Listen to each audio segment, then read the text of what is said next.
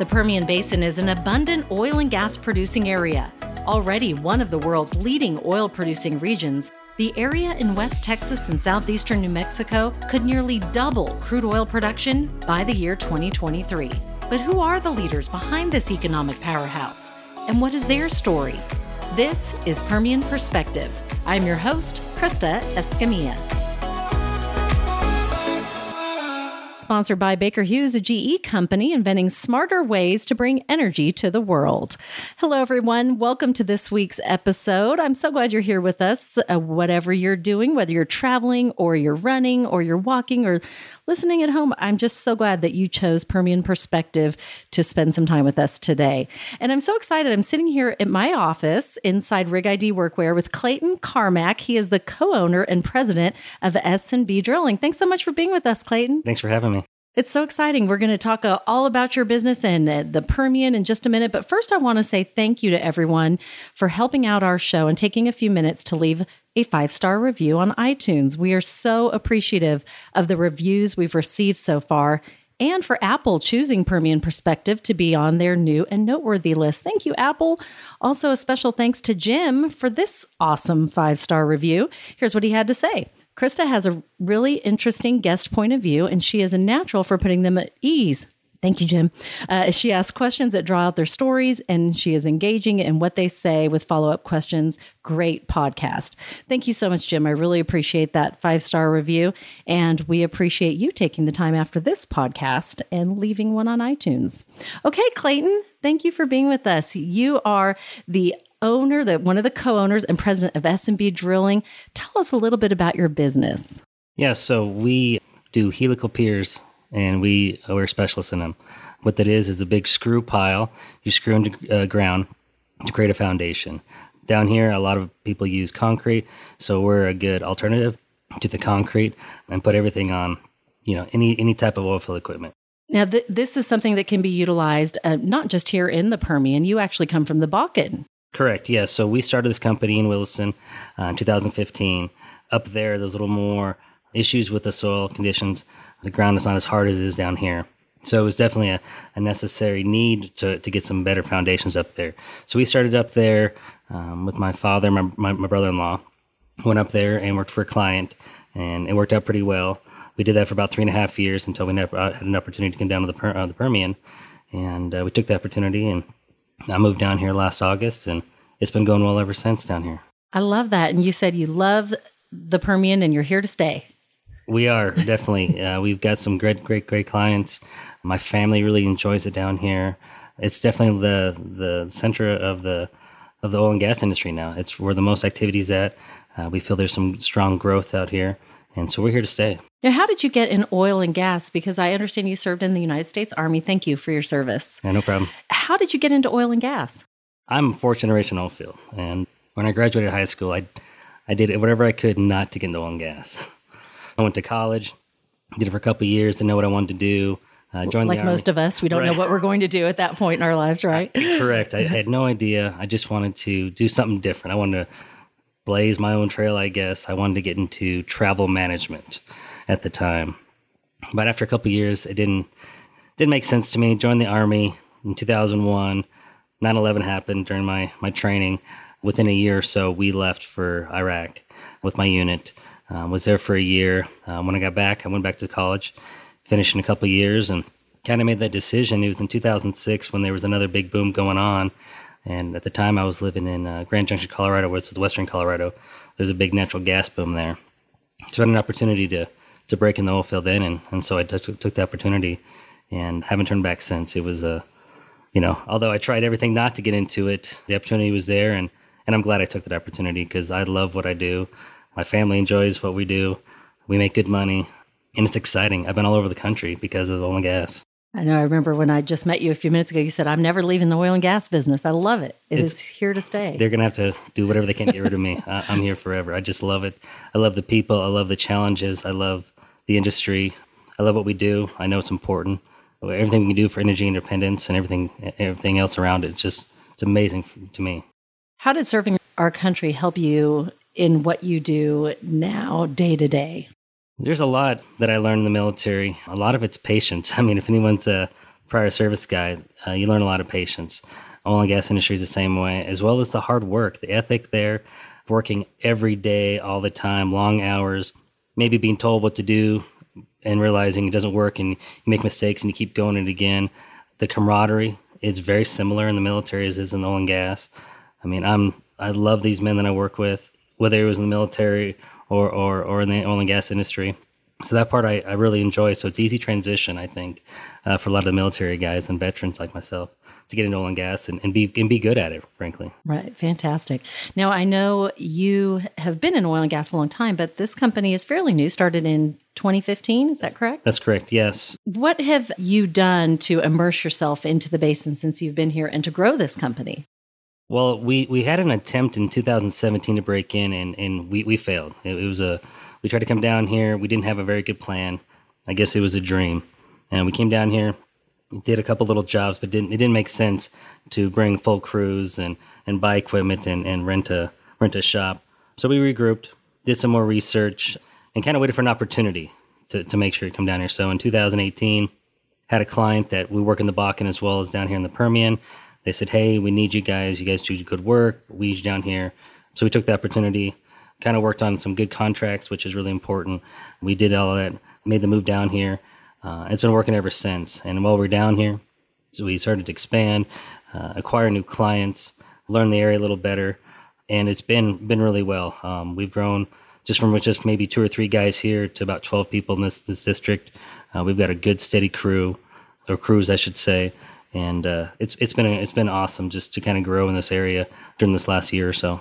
I love how you shared that story because I think people think so often that you're going to start this business and it's it's going to it's you know going to just take off from day one. There are a lot of highs and lows i know as a business owner and i know you've seen this i'm sure that that's how you learn and regroup and you may have to shift a little in what you're doing. And uh, i love that you shared that with us that it didn't work this time but guess what? It's working now. We figured it out. Because i think so many people get discouraged in that first year or two. And what have you learned through your experience? absolutely. So i think that you know if, to be a, i think a successful entrepreneur is to understand that you will make mistakes and you will fail. Yes. And then you have to get past that. We started this company in 2015.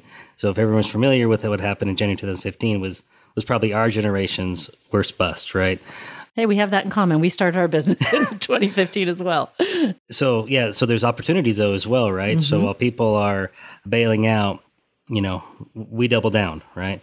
And so but at the same time, we also got to know how to do things very economically, very uh, strategically, you know, hey, we, every penny counts as we grow mm-hmm. because you know there's not a lot of dollars out there to be to be had. So I think growing in that atmosphere taught us how to be very financially disciplined, mm-hmm. to be really good, to to care about those long term relationships with clients. That you know you can't just upset a client and go, well, don't worry about that one. We'll get the next one. No, right. you really had to hunker down and, and take care of that client and, and, and your potential clients because every client mattered. And so I'm glad that we started in a an environment like that and not when it's a boom and you know everything touches gold and you don't really realize you know maybe the money you spend or the people you hire because you just need to fill you know just need a warm body to fill that position you know mm-hmm. every person we have matters they mean something and, and and and i don't mean that just as a human being point but they're strategic in, in our in our in our growth and our success. And we've kept that type of growth throughout our company. Even even the last year and a half when things are going extremely well, the thing that we call is we want to grow organically mm-hmm. and not overgrow ourselves or grow for the sake, sake of growing. That organic growth is is healthy growth. And we, we took that growth, came into the Permian, and still maintain that growth in us. I think that's why we're still successful now. How do you find that that is working, the organic growth? Uh, what are you doing differently that well, I look at a lot of companies here, especially in the Permian. You see a lot of companies that are equity backed, right? So they're trying to hire and re- and and acquire talent from from everywhere. So they're paying top dollar for guys, right?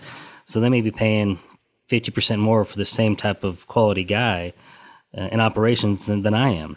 They're they're the way they charge and the invoicing is, is a little bit different because they're trying to make sure they get the return on investment. I don't have a lot of overhead in our company, so we can be competitive in that sense. So I think there is competitive advantages of being a small business owner, being more agile, looking at the culture, seeing the environment and changing quickly with it. For example, the last three months, the second quarter of, of 19 has been very unique. You know, price gas or gas prices are about the about the same, but you're seeing a little less activity.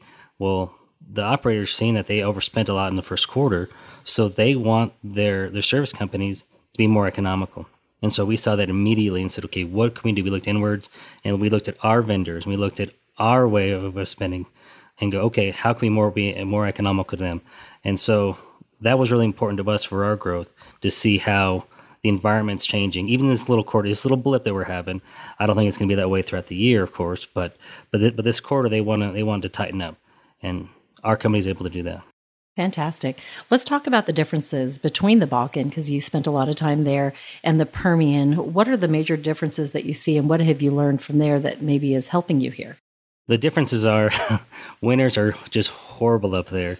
You That's know, what ne- I heard. Oh, negative twenty. oh, it's pretty average, but you know, you hear people say the negative negative forties, and, and that's true. I mean, you get the wind chill. Um, you're going to get negative negative forties, and, and we are working on those temperatures. So traveling to locations dangerous. The wind, you know, getting frostbite. It's a real deal for about five to six months. It's pretty brutal. And then even the lack of sunlight, even in the middle of winter, you might get six to seven hours of sunlight. So you can't be as productive during those times. So it's pretty unique in that aspect. But no matter where you are in, in, in the world, you need a foundation. And so our company, even though uh, the market up there is a, the soils are pretty bad, pretty wet, you know, you have other issues. So you have to have a good solid foundation. Here, it's not the same thing. So we have to go, well, they still need a foundation. So here's a time of schedule thing. So we can come in here, be quick. Instead of using concrete, we can put in our, our piles. And so it's a different it's a different format in the sense of like how do we get business here? You know, we can't say, well, you need foundation because the soil is bad. Hey, we can come in here and be done sooner than the concrete guys. We can be in and out in, in a day as opposed to a couple of weeks. More um, efficient. So more efficient. So so our techniques are actually different but this, the, the, the thing is that both, no matter no matter what basin you're in, you have to have a good solid foundation to build anything. So we just take that and then just know our, know our dif- different districts and go, okay, this is what we have to sell about. And it's been working so far. So if anyone complains to you about the uh, triple digit heat and sandstorms, you say, oh no, you should be in the Bakken for for winter. right. I mean, I don't know what's worse, 100, you know, 10 degree heat up here or, or 40 below. They're, they're both unique. I've worked in both both environments, our crews work environments. I guess being in the oil and gas industry, it's just just part of it. You work right. long hours and you work in crazy temperatures. That's what I love about it. I hate it, but I love it at the same time. Right. It's one of those relationships. Tell me what you particularly love about being here in the Permian. You've been here a year now. You and your family moved here, and I love that you love it because I, I I think oftentimes people move here and it takes a little time at first to adjust, like you would anywhere. Uh, but you've loved it right off the bat. Tell us what it is you enjoy. Right. Well, this is actually my third time kind of in, in, in, the Permian. I worked here for Oxy for a little bit as a consultant, again for Anadarko. And so I worked at both those different places. But this move has been different. My wife and, and daughters really enjoy being here. Maybe because they lived in Williston, North Dakota for the last three years. Maybe they're they enjoy the weather a little bit better. You're saying but, bring on the heat. right. But the schools are, are actually pretty decent. I think Texas does good with their schools. The programs, my daughter, one daughter's in dance, one daughter's in gymnastics. They're both competitive, uh, competitive teams. So we get to travel over, you know, Texas. So that, that part's pretty fun.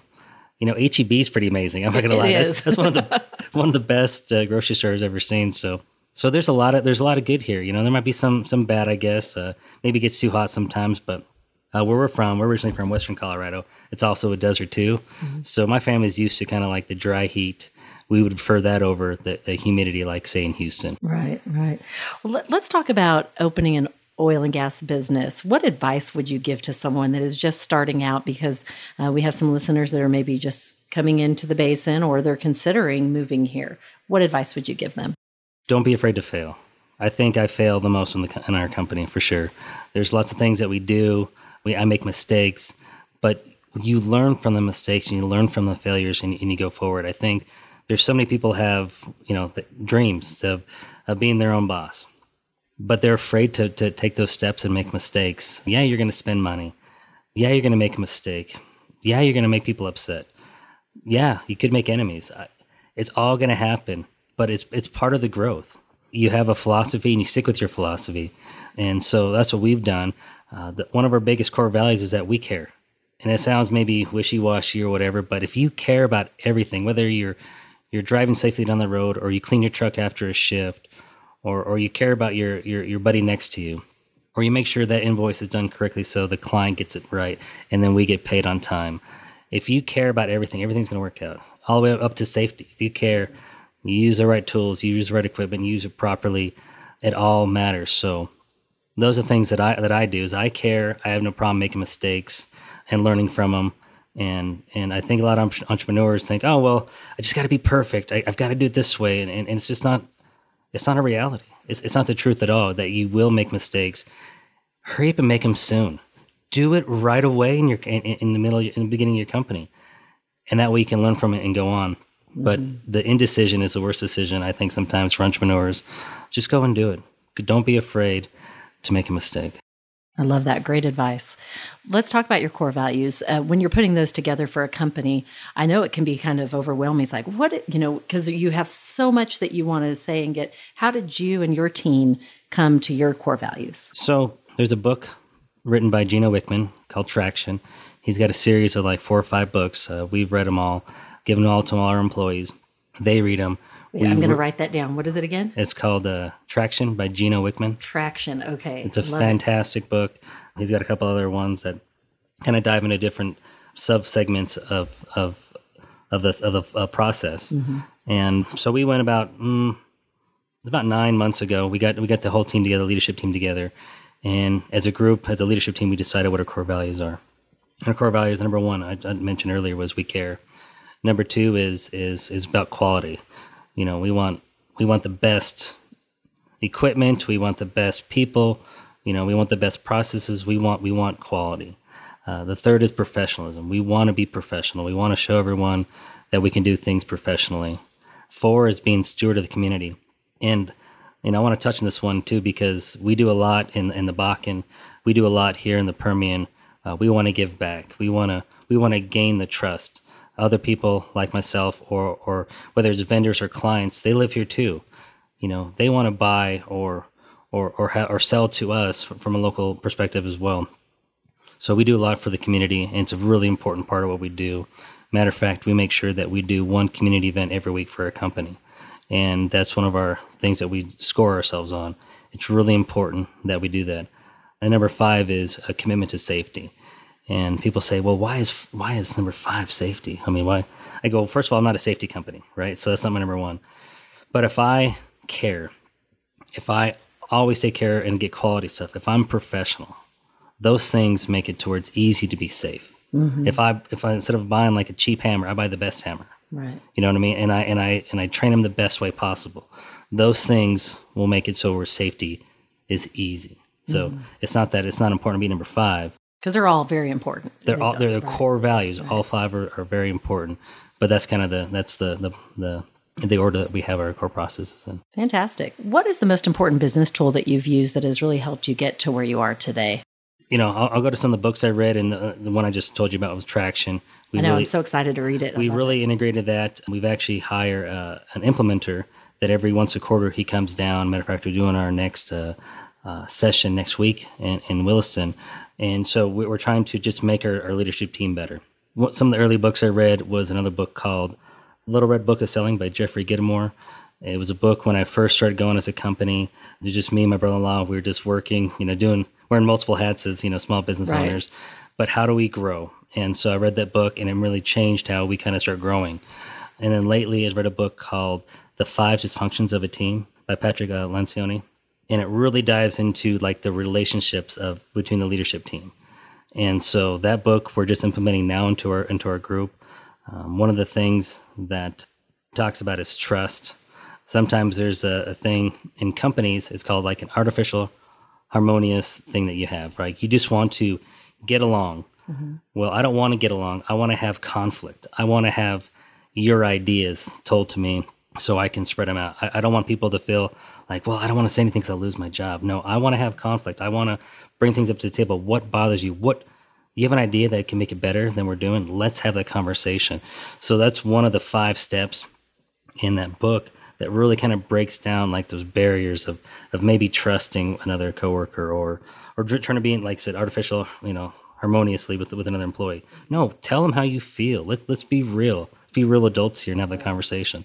Uh, and there's a couple other steps there that we're kind of integrating right now, but because that's how you learn and grow. Otherwise, that's how you truly learn and grow. Otherwise, you're just going to stay this way, and you're never going to see that scale go up. Correct, yes. and and I, I want to be challenged. I want I want the guys around us to be challenged and and have their input and have have ownership. I want them to have ownership as well into it. So there's quite a bit into it that that's that's that we're learning. So I take those books and uh, I read them several times actually, and then I implement them into the company. And so, like I said, uh, I don't read like so many books, but I really want to say, wow, that's a great idea. Let's implement it. So that's that's what we do for a company. Wonderful. And it seems like leadership skills that is something that is important to you. How do you find that you then motivate your team members with those skills that you're learning through reading and through meeting and and trying to b- build the the company up? Well, I, I think the main thing is is to let them do it. I believe in making my own mistakes too, so I want them to make their own mistakes, and I want them to learn from them. If they can get past those little mistakes that they, you know, make, then they move past it. I want them to have ownership. I want to have their ideas. Um, it's it's it's amazing when you when you let someone do those things, how much buy-in they have into a company. It's part of their company as well. I think you know I've been employees of companies too, which I prefer not to be ever again. It's so nice to be an owner, but but I want them to have that feeling too. And I think that sometimes a lot of larger companies, you know, they tell you what to do, and I don't want to tell anybody what to do. I want to hire people. I want them to tell me what to do. Mm-hmm. This is a better idea. Let's do this. Listen to it and I go, that makes sense. Go do it. Well, I don't know if it's going to work. We'll go find out. Go do it. So that ownership and, and letting him make those decisions, mistakes, or, or even great accomplishments. Uh, and, and if you didn't do that, where would you be as a company? So I want I would like my, my, my people around me to make those make those decisions, and I think it's it's doing us a really good job so far. Wonderful. Do you have a favorite quote that you live by? I do. I'm kind of a movie buff. Oh, me too. What what kind of movies do you like? Man, I like a lot of movies, but the, the the one movie in particular that I like it's from the League, League of Your Own.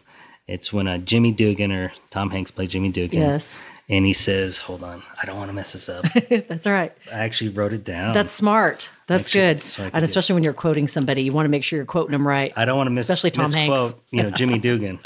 Of course, it's hard. It's supposed to be hard. Even if it was easy, everybody would do it. Hard is what makes it great. Yes. And so that's one of my favorite quotes because hard. And there's is, no crying in baseball. there are some other quotes in there I just love.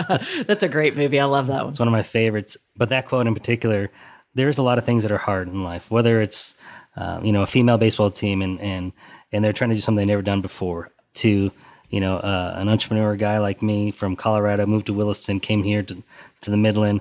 You know, how can I run a, a large company like this? Well, you just do it. Right. I'm not afraid of the of, of the hard. I want the reward of the hard. So th- that's to me, I, I love that. And if you want to get into business for yourself, uh, especially in oil and gas, I just love the fact that if you work really, really hard, it can pay off here. It mm-hmm. really, really can. And and you know, our company and the guys around us are proof that that hard work does pay off. Mm-hmm. Like a, uh, my wall says right here, dream big. Or as Aaron Marquez said in our podcast, he said, goal big. Goal I big. love that. You got to goal big. You got to dream big. You have to go for it. It's going to be hard, but Absolutely. it's worth it. Absolutely. And so I, I like that. I just like that. Um, you got to have a plan, you know, and so, it, you know, goal goal is probably better than the dream part right, of it. Right. Because I dream about being five nine and and, and and much taller than I am right now. But I want to have a goal and a plan, and I'm going to work that plan. So absolutely, absolutely. plan big. yes, right. We'll add that one in there. Finally, when you knew you were coming on today, and you thought, I really hope that the listeners of Permian Perspective get to know this about S&B drilling. Is there anything we haven't covered that you'd love to share with us right now? You know, our, our goal is is is beyond the Permian for S&B. We want to be the premier um, helical pier installer, not only here but in, in, other basins. But we need more and better people to help us ar- around. I've got some amazing people around me. Even my wife. My wife is my biggest cheerleader. Uh, she also does the books for our company. She takes care of the kids, uh, takes care of the house, takes care of me. I mean, she's the real MVP. she she is. She's the one that I you know I report to. Right. You know, and so we have some some great people around us and their wives and and to me that's what it's about you know we, we've got a really tight knit group between all the leadership team We all live here. We, we our kids and, and our wives interact, and there's other people like that in this community. Uh, I saw it in the Bakken and Williston, a lot smaller, tighter group, but here it's the same way. Where people from all over the country are coming here to work, and they just want to take care of their their families, and they're working really, really hard and working in crazy heat.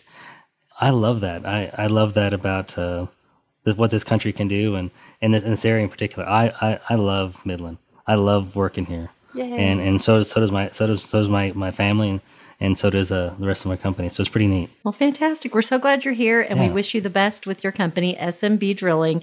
If someone wants to find you on social media, what's the best way to find you? Best ways we are on LinkedIn. Uh, I've got my own personal account, but we also have the S&B Drilling account on Facebook, and then our website at snbdrilling.com, all spelled out.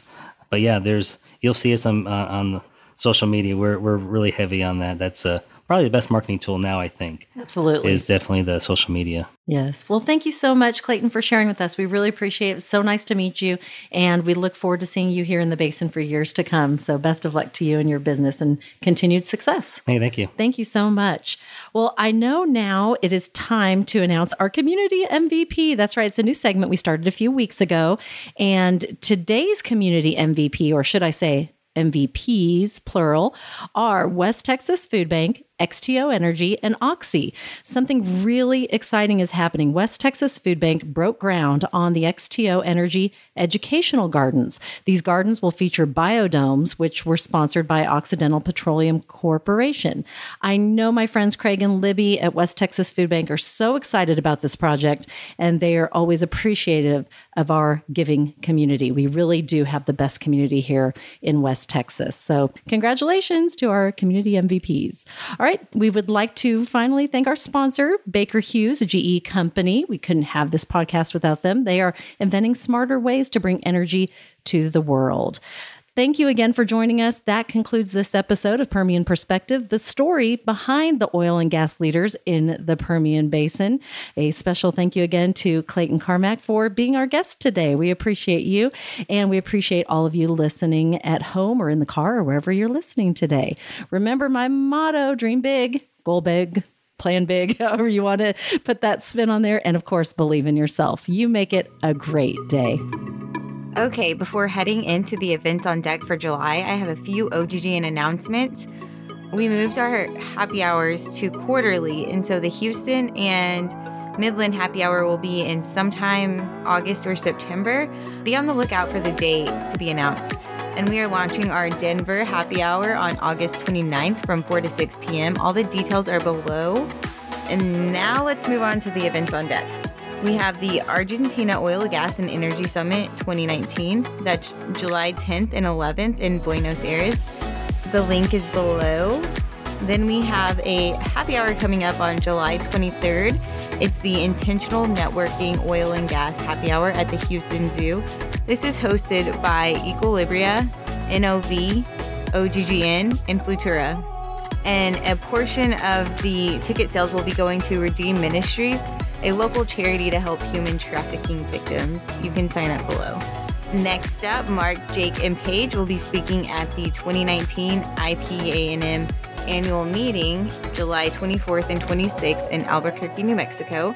And this year's theme is Addressing Operators' Needs in 2019. Sign up below. The Desk Derrick Desk and Derrick Fort Worth second annual Shoot for the Future Clay Shoot is July 26th in Decatur, Texas. Sign up below. And last but not least, Summer NAPE is coming up August 21st through 22nd in Houston, Texas. to where the deals happen. Tune in next week for another episode of Permian Perspective, a production of the Oil and Gas Global Network. Learn more at www.oggn.com.